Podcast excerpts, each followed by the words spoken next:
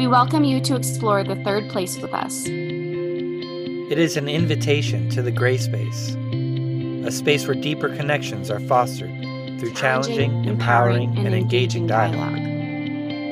You will walk away with a deeper understanding of self, equipped to engage with others in life's complex conversations. Thank you for listening. We invite you in to the third place. Well, today is a big day. We have Joe Biden and Kamala Harris being sworn in to the oath of office as president and vice president. And we have a call from both sides for healing and unity. And uh, we surely hope that that is true and that's authentic and, and and that we really can begin that work. And I know for us, for Mary, you and I, we surely hope that a lot of the podcasts and the work that we're doing can help with, um, help lead us towards that path of unity and, and better communication and uh, really just learning how to love each other again.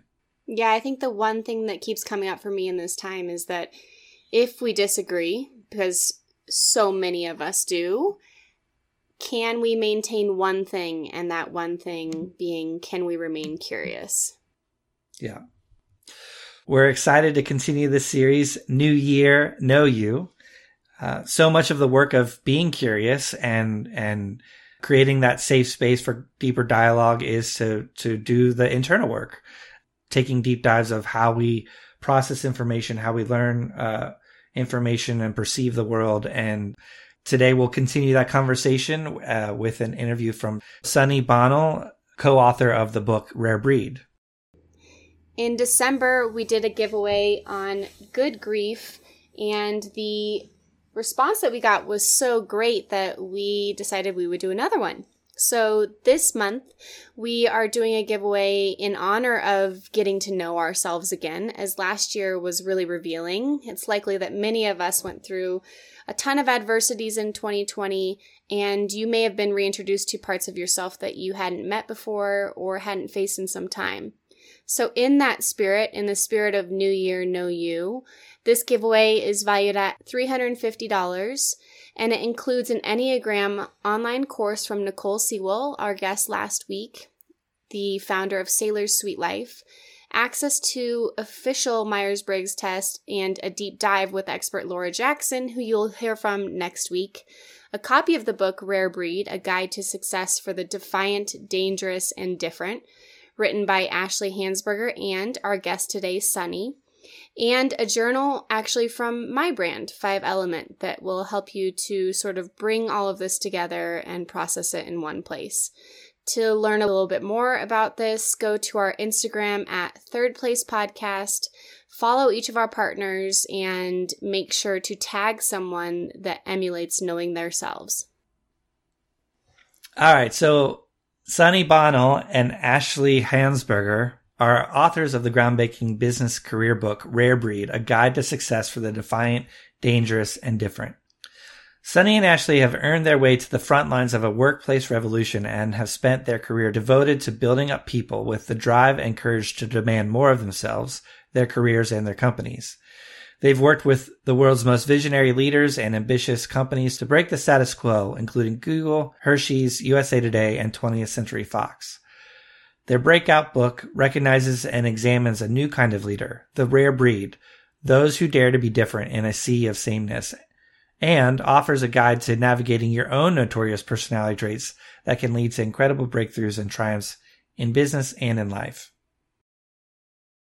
Well, welcome, Sunny. Uh, wondering if for our listeners, you can start with, you know, what is Rare Breed and who are you? So we started with a curious question.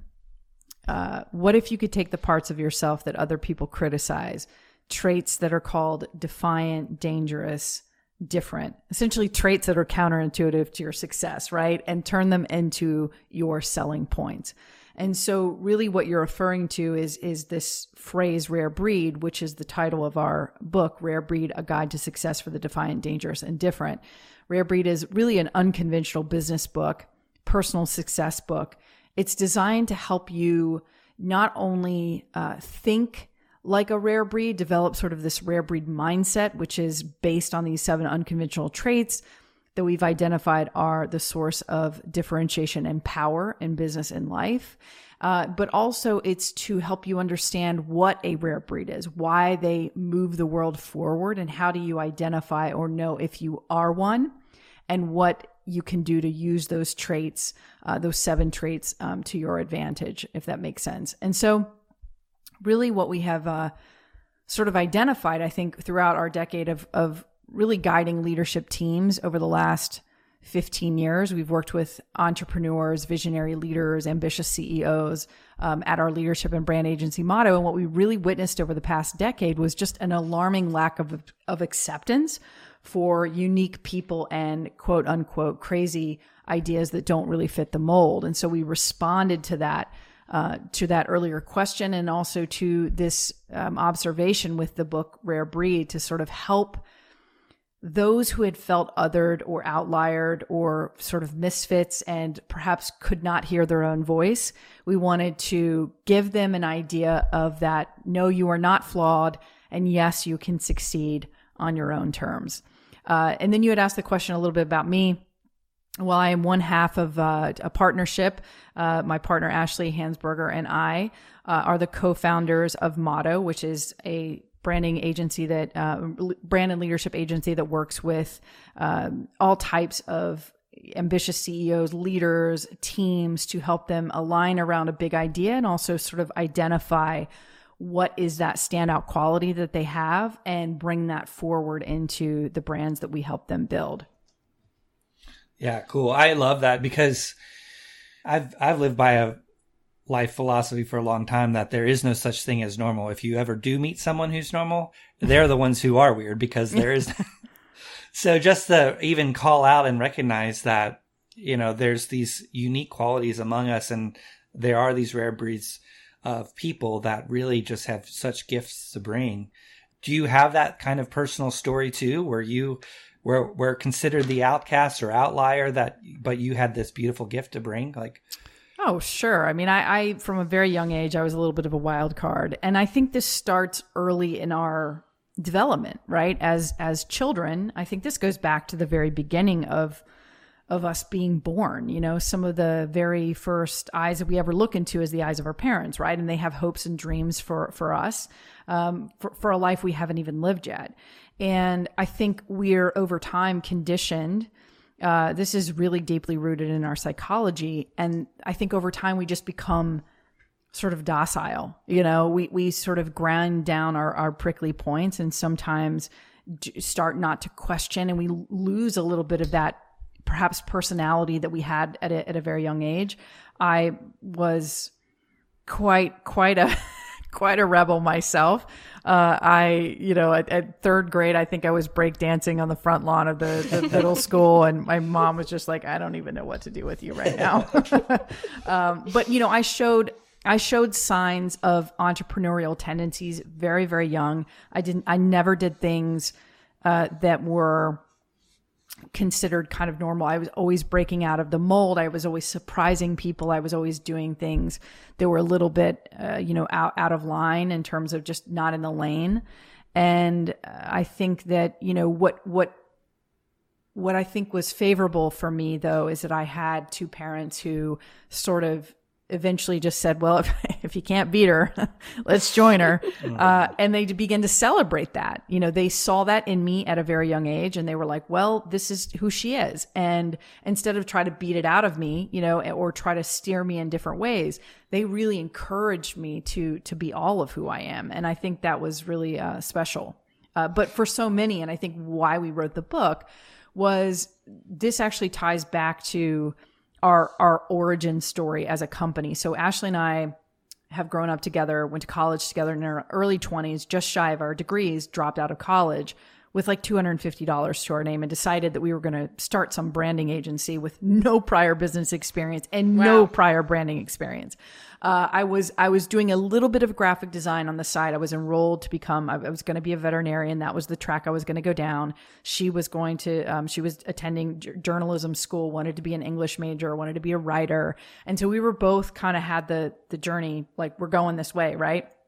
But I had this wild idea that, you know, I was designing on the side just just as a hobby, just sort of a, a side hustle, a passion and decided to abandon all of that to to start this company. And you know, we're again female, right? Young women start this company in a very conservative town. There's probably three or four established players, right, in our industry, all male owned companies. Primarily, I think still to this day, we're only 0.1% of all agencies owned by women. So again, such an outlier.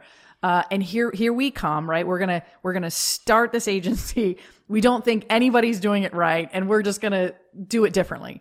And you know, the first year and a half of our business, like everyone said, we were to fail. We were too young, too broke, too inexperienced to succeed. Uh, and you know, over time, we began to believe that perhaps they were right. You know, even though we knew that there was a gift and there was something to say and there wasn't just something to sell, and we believed that we could have a point of view and that we, we thought that we could lead our clients in a very different direction than they were going, we still were met with a tremendous amount of resistance and adoption to our ideas and to us. And I think that we began to believe that perhaps that the doubters were were right. And so we're probably a year and a half into business and we have this moment where we're like, you know what? Like we're not cut out for entrepreneurship. Like we should just what are we doing? Right? We were we're broke. We're sleeping in our office. We're we we literally have no clients. Like what what did we think we were doing, right? Yeah. To to try to do this. And we had this pivotal conversation with my dad, who also entrepreneurial started in a very similar situation with no money and and and you know no education like came from a coal mining camp. Uh, dad could not his dad could not read or write. You know he just he just grew up a little bit hard. And you know he had started his company and i'd watched him become a successful entrepreneur. So here i was kind of at his feet saying i'm failing. And he says well you two are a rare breed? Like of course nobody's you know of course you're not nobody's going to get you. Like you know this mm. is this is who you are. You need to succeed because of who you are not despite who you are. And it was kind of the aha moment i think for us and just sort of saying well like of course nobody gets us. Like of course this is we're going to be met with resistance. Like we're trying to change this conversation. And we're trying to do it as two young females in a conservative town where we've basically been trying to be ran out of. Um, because you know it's it's competitive you know in our industry. It's like i we were we were we didn't know it at the time, but I think we were a threat because we were a little bit rogue. Right. And they just didn't like it. And they were like, I don't know who you think you are, but we've got this town on lockdown. You're not going to come in and, and try to take our business, you know? So, uh, and we didn't see it that way. We just saw it as like, isn't there enough for everyone? You know, we didn't, we didn't really think about it that way. But anyway, that, that conversation was really pivotal to changing the trajectory of of our business and the way we saw it. And what's really interesting about rare breed as a concept is we were given that tr- that that phrase in 2007. I think we were about 2 years into business. We started our company in 2005. So 2000 early 2007, my dad gives us this phrase and we put a pen in it and don't write about it until 2019. Talk about perfect timing for I think our whole country as a whole though. Like here we are in this moment where there's so much pushback for the establishment and we need these minority voices to step up and and lead us. So I just just brilliant. Absolutely. I mean, you know, by simple definition a rare breed is someone who is unordinary among the kind. They're going to stand out against the herd. They're going to look the status quo in the eye. They're going to punch it with brass knuckles, right? They're they're they're the people that you say you can't do it and the rare breed says, "Oh, really? Hold my drink." Right? Yeah, they're right. just they're just kind of in that mindset. And even though the world is trying to stop them, they still think, act, and communicate this way, and they move through the world as such. And I really do believe that they move the world forward, and especially right now, right? Where now, what's happened with Rare Breed that I think is really exciting is we're now going into companies.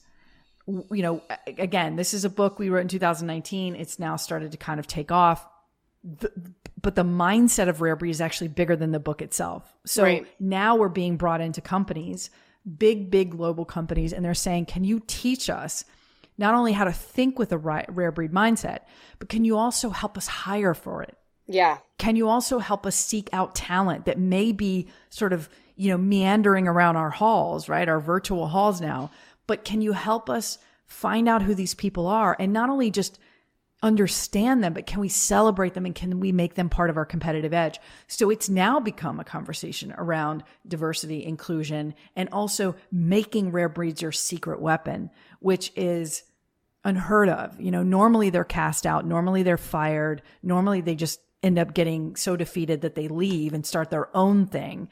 But if you can keep them and you can identify them and you can also bring them into your world and make them part of your competitive drivers, you end up having really something powerful uh, within your innovation teams. And, and it's because of rare breeds, not despite them. I just resonate with this so much because over the course of my early career, I think back to the reasons why I ultimately left was because myself as a rare breed, you know, we'll get into the types. I can't wait for you to share the the seven types. But so I am an emotional one. And when I was yeah. managing um, I was only one of two women that were leading or managing departments within an independent grocery store.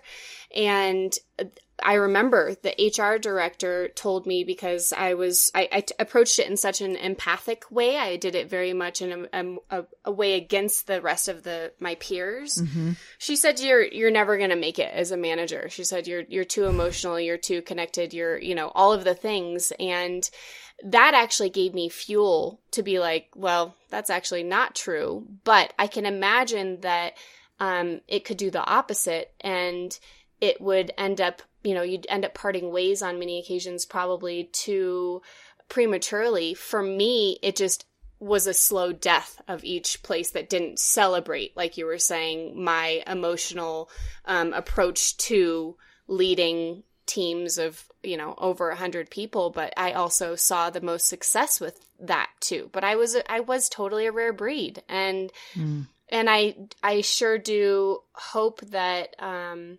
that through this work I, I can see you bringing light to that and i'd love to hear about the types so that people can start to understand those as i just threw out the name emotional as well yeah yeah so there's seven traits um, all of these have uh, what's interesting uh, about them is they are as equally powerful as they are perilous. So they have a dark side. And we chose them specifically because they are a vice and a virtue. So the seven are rebellious, audacious, obsessed, weird, hot blooded, hypnotic, and emotional. And all of these traits have been societally frowned upon. You know, you should not be these things in order to succeed, you know, and, and to demonstrate how dark they can be. It's sort of like rebellious has the, the power to move mountains, right? But only if you understand or know what you're rebelling against. A lot of rebels just don't have a cause. You know, audacity, it can make you this sort of prophetic visionary unless it's going to spiral into reckless hubris, which it often, often does for, for many people. They end up drinking their own Kool Aid, right? Um, obsessed, you know, they, you're able to create these detailed masterpieces or you will doom, doom yourself to some type of failure because you are chasing this ideal of perfection. Uh, you're hot blooded. Uh, this is where you bring an intensity and fire. This goes far beyond passion. This is something where you are, uh, you know, so intense, so hot for the room that it can often lead to destructive tendencies. You know, it it, board, it it borders on this sort of fire and fury that you can sometimes use in your favor and also can lead to destruction. And then weird, uh, it makes you unique, but often very misunderstood. And to your point, emotional. It really allows you to feel feel things very deeply. You operate on a very different frequency but it can also lead to being overly sensitized or perhaps even misreading the room and you're kind of too in your feelings to where you're not able to uh, kind of separate that from reality. So there's again this sort of duality to each one of these and we go into great depth about them within the book. And I remember when we first got introduced to your work, you had some historical examples of some of these traits that I thought were fascinating. Do any come to mind that are your favorite to share? Well, if you think about you know, the first story that we've probably all heard, right? That first act of rebellion is when Eve took the first rebellious bite of the apple. You know, in folklore, she started it all, right? We, we blame Eve for all of this. Uh, but, you know, Joan of Arc was a rare breed. Rosa Parks was a rare breed. You know, Elon Musk, uh, obviously trying to put people on Mars. Like, how more audacious can you get? Uh, Lady Gaga, Greta Thunberg, you know, all of these individuals or rare breeds and they really live to their own beat and they're very much indistinguishable from their calling.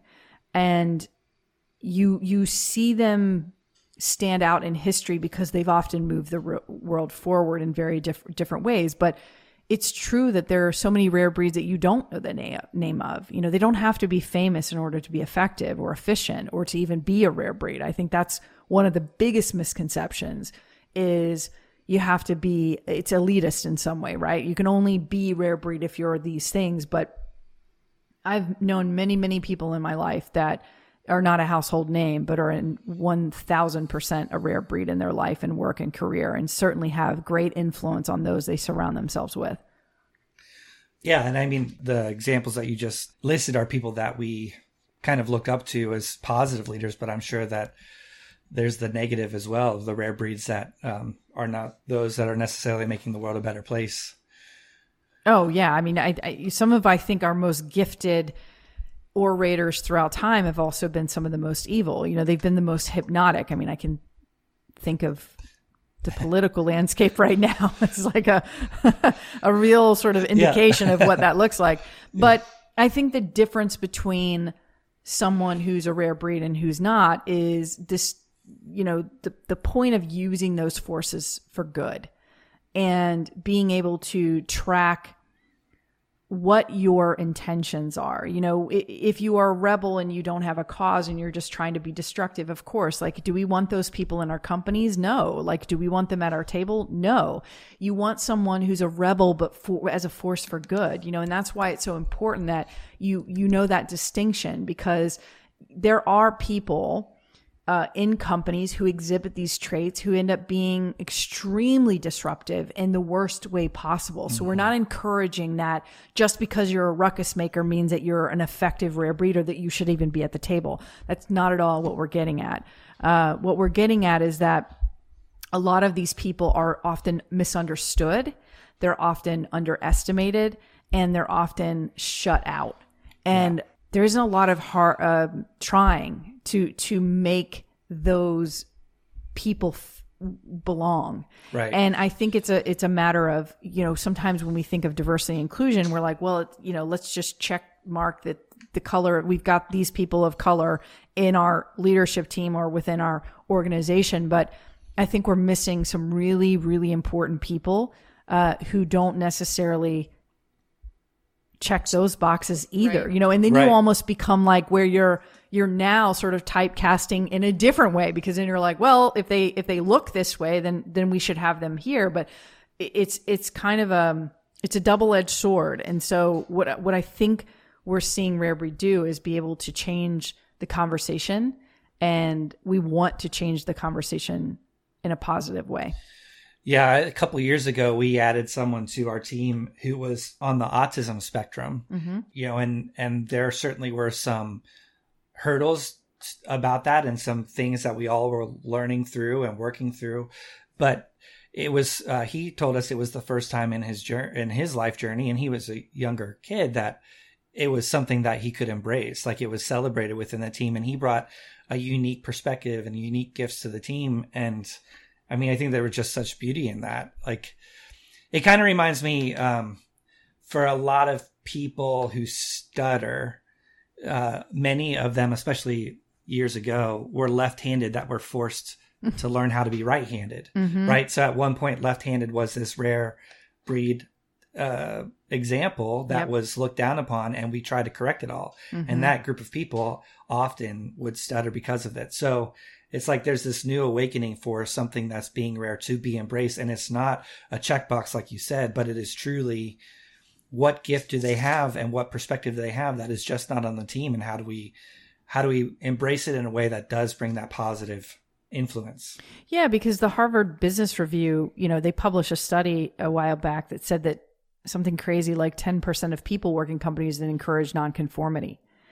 I mean 10% that's that's bananas to me and so what that sends a loud and clear message is that people are leaving their real selves behind at the door and as leaders, we have to beg the question how many great ideas, how many great minds, how much innovation are we missing out on because we punish those for who are even trying? And how many people walk out of jobs they don't feel connected to? How many people are walking out of your doors because they don't feel seen? Or there's a standard type that has to get hired. You know, how many people do we meet that say I love my job? It's it's really remarkable how many people just feel unsatisfied. And I think as leaders, we're literally silencing and awaking people at so many different points and we don't even realize it. You know, some of that is in our, uh, you know, control. In other words, when you have that kind of power and influence, what do you do with it? Yeah. You know, and and how are you helping, encouraging people to grow. You know, no one's going to come into your office perfect. Like, we're humans, we're messy. Leadership is hard. You know, we barely know what to do with ourselves, let alone someone else. But what this is telling me though, and what I why I think Rare Breed has received such a response is that societally we need to be better we need to better own who we are but in turn we need to allow our organizations and educate our organizations to create a culture of acceptance so that you can allow people to reach their full potential. You know, it's, it should not be where you go to, um, get diminished, you know, and that your ideas can't be realized and you feel frustrated because you are just a number.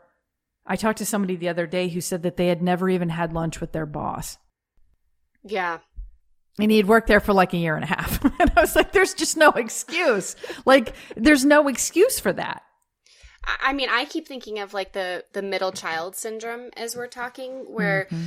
where when you know so much of that syndrome comes from that you're not being seen like we've said. And so you're not being celebrated or there's just an absence of you being you're in the periphery right? You're not in someone's focus or or view. And and to me what that does is that creates you know rebellion right? And then it's like if someone if a rare breed goes undiagnosed or doesn't feel seen or isn't celebrated then i would imagine that that rare breed would manifest itself in the vice traits more than in the virtue side because I think that's just human nature.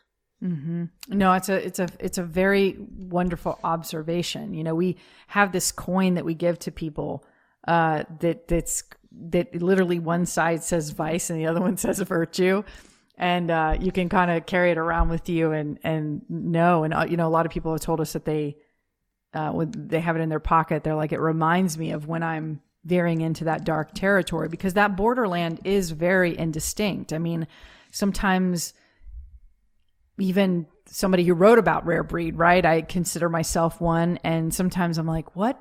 What side of this am I am I really employing right now? You know, what, what and, and and and that self awareness is really really important. A great example of this is my niece is uh 22 and in college, and I think she's a real rare breed. But she, you know, made some decisions where she was like, not, in my opinion, you know, I was like, no, you shouldn't do that in college. Like, you should go down that path, you know?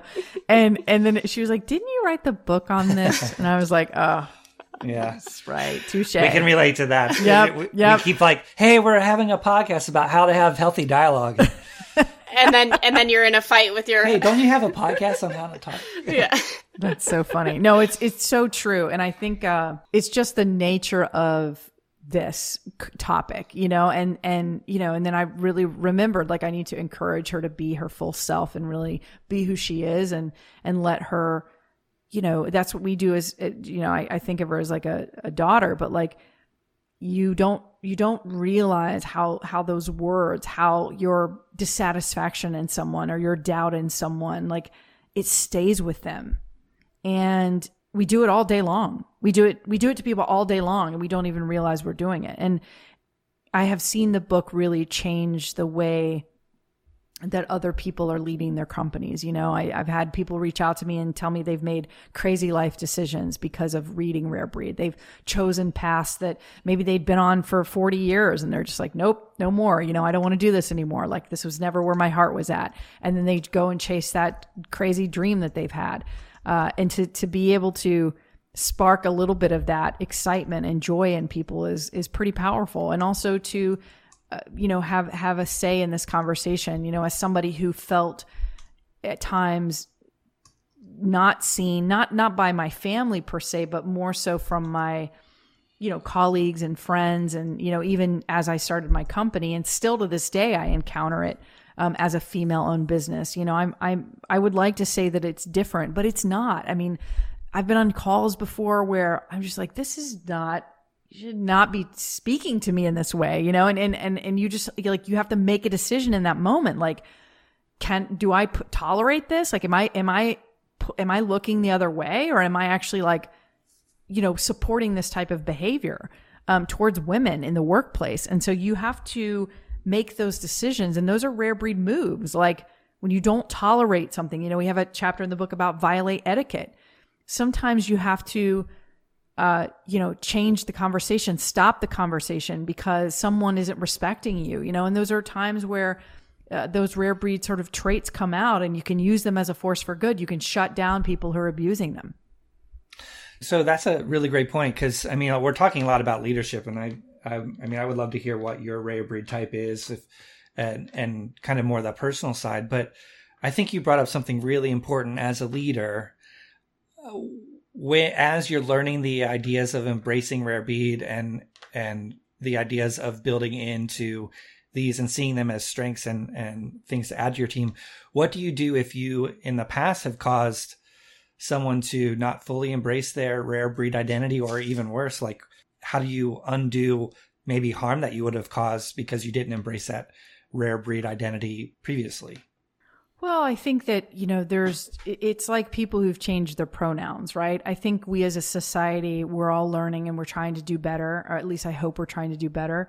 And, you know, if, if you have made that mistake in the past where perhaps you have, you know, unknowingly, you know, shut somebody down, you know, then, then maybe there's an opportunity to, make it right for the next the next person that you're that you're you know and now that you have you're educated about it you can begin to to recognize that in others. I think first you have to see it in yourself and then you can recognize it in others. And i think knowing that the tendency when somebody who comes in who is a rare breed into our organization we tend to kind of reject we're sort of like there's that funny feeling where you're like uh-oh like i don't know if this one's to work out. And then you you start to backpedal a little bit because you're just like okay they're they're they're a little bit extra. It's it's in us i think to be educated and try to navigate that and make sure that this is you know, to, to, to look on the spectrum of is this person just, again, falling into the negative sides of the traits, or is this somebody that turned right on the right path with the right conditions, with the right support, right? And with the right ability to be able to fully lean into those traits, what you can empower them to do and put them in the right roles. Sometimes it's just that you have the right person in the wrong seat. Right. Yeah, and that's a that's a big thing to be aware of. And it, I mean, even as you were explaining that, I'm like, oh yeah. And also, maybe as a leader, this is your opportunity to embrace your own rareness as a leader. Because how many leaders will say, hey, you know what? I used to think this way and I was wrong. like mm-hmm. that's a rare trait in in leadership. So Yeah. No, it's a great insight. Absolutely. I mean, this is this is uh it's really challenging, I think, for leadership teams. It's one of the reasons that we're being hired. We were already doing a lot of this work at Motto in the very beginning and, and doing a lot of leadership work very early on. We didn't realize we were doing it, but we were. We were going into companies. And because we had never worked for anybody else, I think we kind of went in with this innate curiosity to ask these really tough questions. And it really became the backbone of all the work that we do now, which is we've spent 15 years questioning the behaviors, actions, and traits and cultures of the companies that we work with so that not only can we understand how they, uh, who the spirit of that organization is, it always stems from the top, right? and also it, it often can kind of come from the bottom as well meaning it can go all throughout the the entire organization a lot of times change actually comes from the bottom up because people that are not at the leadership level often start to kind of make you know there's muttering going on you know they're like we're not happy. And so sometimes it kind of forces the leadership to say hey we need to sort of reevaluate. But sometimes we're looking at the entire organizational brand and culture at the at the leadership level all the way through and then how do we operationalize that brand in a positive way? But so much of our work is really helping leaders and teams uh, truly understand what it means to have a rare breed mindset. What are those traits and things that you need to be thinking with, and how do you then recognize it within your your team? And then how do you operationalize that kind of innovation thinking all throughout your organization? That's the work we've been concentrated on for the last two years, which is really cool because we started out being a branding agency, but now we've grown into something much much more significant, where the value is extremely audacious in that we're able to really change operationally uh, how these companies move through the world, you know, and how their brands get represented. So it's an interesting thing, but it's so much of it is just education. You know, we don't we don't know what we don't know, and so if we can arm them with the right conditions to kind of think through, uh, recognizing it within the culture, it, it makes for real positive change to occur.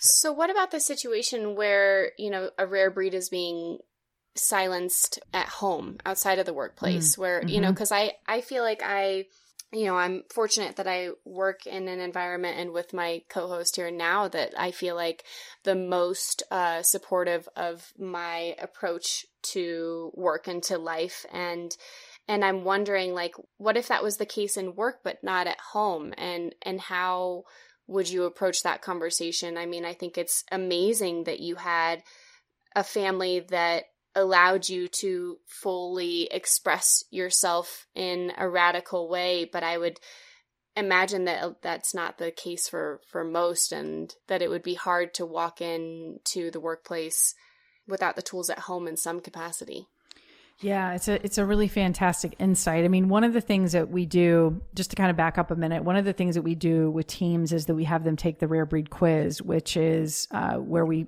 have everyone on the t- on the leadership team take the quiz so they kind of understand what their pro- their dominant trait is, and then we teach them also how to work with traits that are not the same as them. So it it's kind of like a modern day Myers Briggs, but in a really interesting way because you're kind of teaching like rebels how to work with you know empaths, and you're teaching like people who are like hot blooded how to work with um, audacity, you know, which sometimes will clash. But if you're at home, and I think depending on the circumstances, uh, it can it can certainly be challenging if you are not armed with a level of understanding that I think has to happen, which is uh, an example is let's say that you are let's okay in, in your case right you're you're emotional.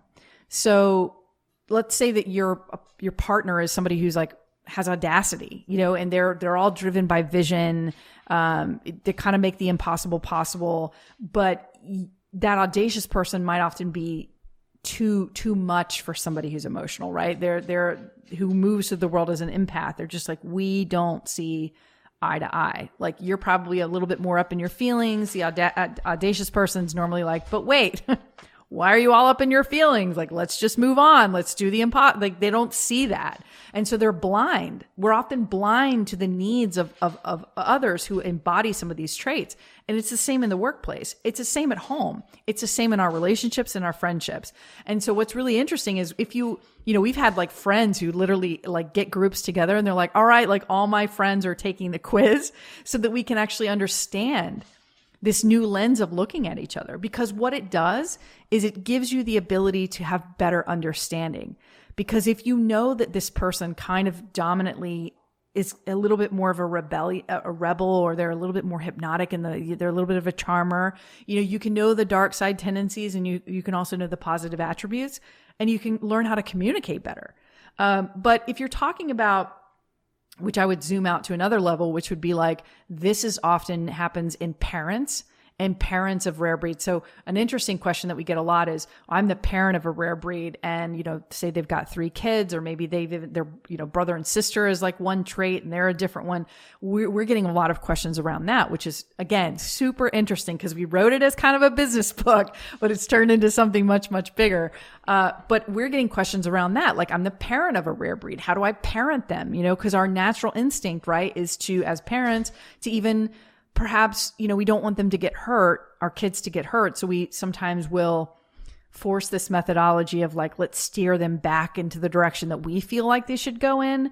When often what we're doing is we're, it, it goes beyond love. It starts now to become you're, you're trying, you're almost squashing out a little bit of their spirit and it's it's such a careful thing. It's not a rodeo right? It's such a delicate dance. It's like a ballet where your your your words and the weight of those words and your intention of those things can really do more harm than good. You know you end up kind of squashing out the spirit of somebody because you have criticized them to the point that they don't even know what they're good at or what they should be chasing what dream they should go after because they're told that those dreams are too too audacious to succeed you know? So it's little things like that that i'd be i'd be thinking about. And again this happens at home and it happens in our teams and it happens as us as leaders.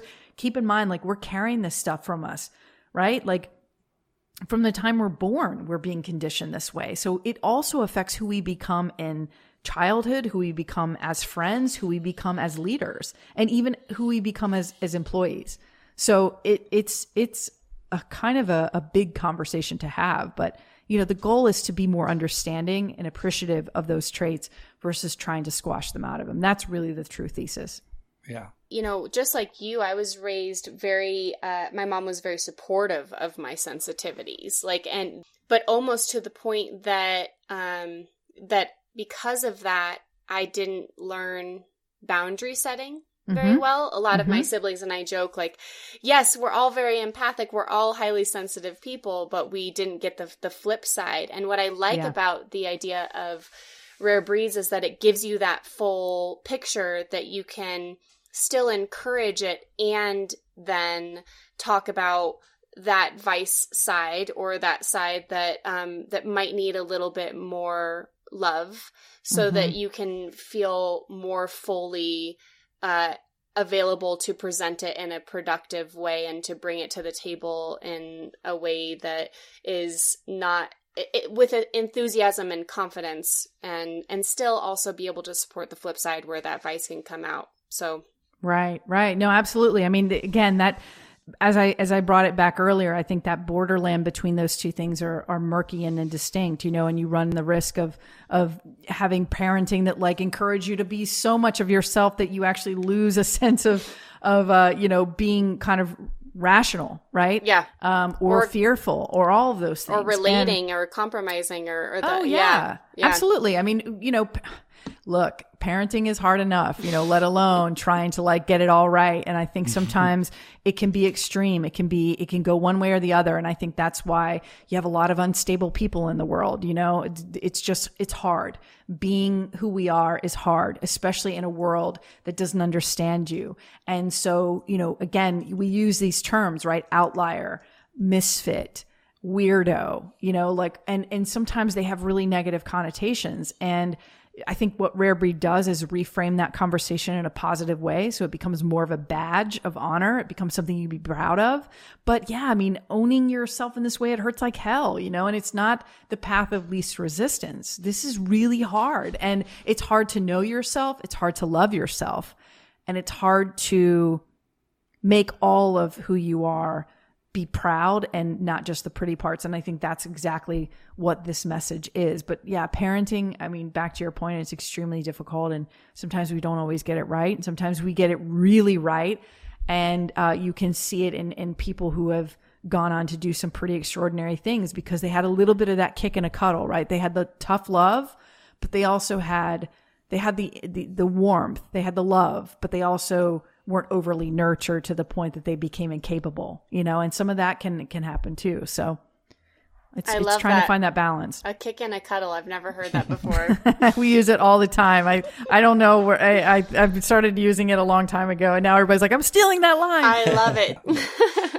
Well, it definitely sounds like, you know, again, like, um, I love how the, the story that you shared of people that would be friends that would take the test together so that they can, there's like a step of learning who you are. Then there's a step of learning about other people. And then there's a step of, you know, how then everybody interacts. And again, just like that's the reason why we're, we were so excited to bring you into the third place podcast, just because that is the, so much of the work, knowing mm-hmm. yourself so we can have these better conversations. And, and I also think it's just uh, goes back to that whole checkbox thing about the idea of a diverse team is not to check a box. Right. But truly, a, the idea of a diverse team is to make the team stronger and better. And mm-hmm. and when you can embrace rare breed qualities, then then maybe we can actually change the world and make it a better place. And you know, so whether we're parents who can embrace this rare breed quality, or we see a friend who is a rare breed that we can truly build into them. I mean, I think that that's, it sounds an awful lot like there's just so much opportunity to do something through this lens. Yeah. Mary and I have taken the test. Can our listeners take that test? And, you know, what's the first step for a listener to really engage with your work and kind of begin this journey? Yeah. Well, so as I mentioned earlier, we're the, the founders of Motto. So that's really kind of the, the main place that people learn about us and the work that we're doing. But you can also take the quiz directly at rarebreedquiz.com. You can obviously get the book on Amazon, uh, Target, Books a Million, Barnes and Noble, it's Kindle, Audible. It's it's everywhere books are sold.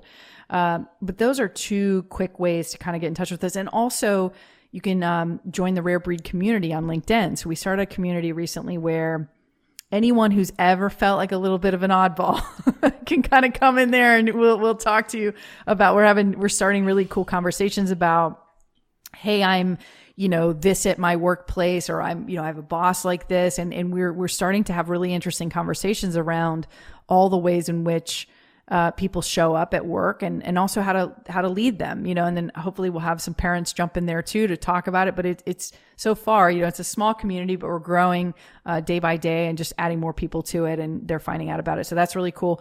Um, and then one more thing you can do is check us out at um, actually i think you can you can see just about everything at wearemotto.com so if you go to wearemotto.com you can access the quiz you can access more info on the book you can also learn about places that we're speaking uh, and also watch our show. We have a youtube show where we sit down with cultural provocateurs and uh, talk to them about which which vice have they wrestled forward to mm. become a virtue. So we've sat down with people like Charlamagne tha God uh, jon batiste um, PJ Morton from Maroon 5, uh, Gabby Dunn, uh, best-selling author. So we had some really, really interesting conversations. It went, we we put it on pause, you know, before the pandemic, but now we're doing a reboot, and so we're going to have some really interesting folks on um, to kick it back off. But those are all ways that you can kind of get to know us, and then of course on social, we're all over social. So at We Are Motto is the handle that we're at. I love that video series you have, and I love to hear that you're bringing it back because I've I've watched all of them, and oh, that's cool. Thank you. Yeah, so I'm excited about that. Yeah, you know, I have one sort of closing question. If you know, for our listeners, like, what is one micro thing that they could do today to either, you know, besides the quiz, to really either embrace their rare, rare breed or someone that they know that is?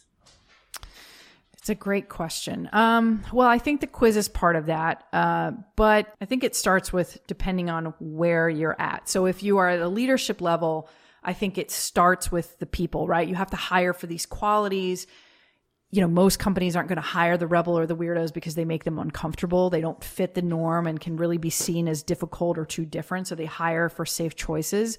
But I really believe that you should hire for them.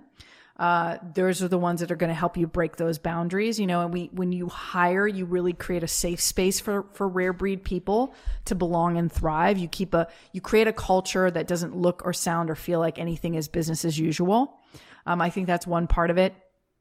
And I think you also, if you are, if you are the rare breed and you are trying to navigate the world, I think you have to look for companies. They are out there. They're rare, but there are companies out there who really enjoy doing the impossible. You know, they're willing to think around those corners. They're willing to pivot after failure. Like they don't hold on to the old ways of doing things. Uh, and you want to find those companies. I think sometimes rare breeds try to force themselves. They are literally a square peg and they're trying to find a round hole when in fact they just need to find a company that's more like them because when you find a company like that, you can do some of the best work of your life. You know, uh, why why would anybody be searching for a company where they're going to be stifled, when they're going to be snuffed out? You know, where they're not going to be able to you know hear their own voice you know a lot of a lot of the advice that people hear is like just stay in your lane well i say fuck the lane like for rare breeds there is no lane um, so you know it's about finding those opportunities where you can thrive in a career that you truly love and in an environment that, as I said earlier, is going to create those kind of conditions to allow you to thrive.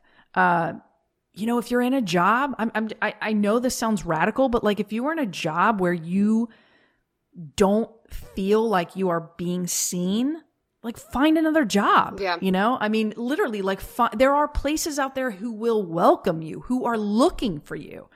You know, it's just we don't spend the time to kind of interview them as much as we're interviewing is they're interviewing us, you know, like study their culture, learn about how they operate, figure out who's at the helm, you know, and see like, are they doing the kind of work that you want to do? And you know what? If it's not there, go do it yourself. Yeah. Like nothing is stopping you. You know, look, we started with no money, no background in this, and we were able to pull it off. Uh, and yeah, it, you know, did we work long hours and, you know, spend times where we were, you know, no food in the fridge. Like, yeah, of course. Like we did all those things. But sometimes persistence and the ability to believe in yourself, it can go a long way because what that then does, you make hope viral for yourself and for other people because you believe in yourself. You know, no one's going to believe in you the way that you're going to believe in yourself. And you just have to be willing to wrestle that vision forward. So I'm I I hope that's that's good advice. But like just own yourself, go for it, go all in, and uh, you know find find where you belong. And then if you can't find where you belong, find a place that you can call your own.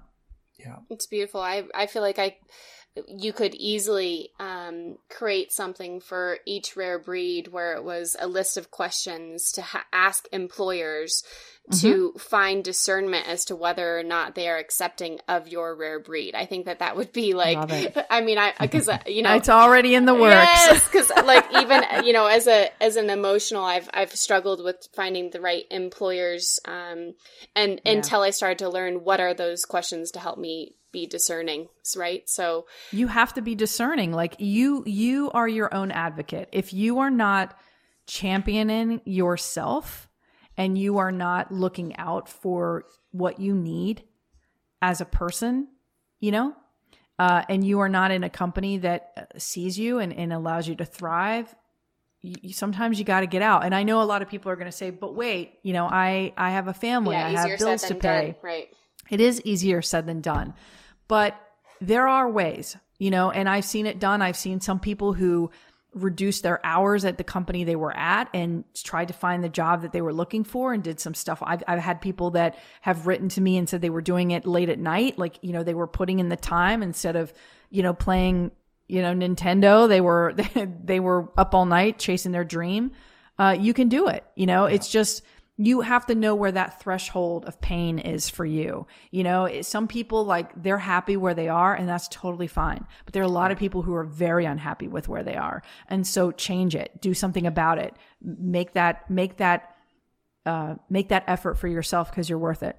Yeah. I mean, it stinks that life is like this, but pain can certainly be the gift. And sometimes pain can be the gift that pushes you to become your fullest self. So yeah, because if you know, like, look, if if you if every day you look out the window and you dream of being a, a cook, like you want to cook food, and that's that is where your heart is at. And all you do when you're at work is, do you know how unfair that is to your employer? that you're dreaming of being somewhere anywhere else but there. Mm-hmm. Go go chase that dream you just it. have to be able to put in the work. It has been such a treat to have you on our podcast. I can't thank you enough, Sunny. Yeah, this was so much fun. You guys asked amazing questions. I loved it. We do our best. it was fun. It was fun. I hope I hope to uh, you know inspire the audience and, and hopefully there's some value out of this for anyone listening. Oh, the the value is undeniable. I think that you guys have have created something that is necessary, and I love that it came from something that your dad told you. I love that story. And the fact that just aligns. To know yourself, to know other people, is Yeah. the beginning work of better dialogue and conversation. So Thank you again for coming on, Well, and thank you both. It's been a true joy. be well.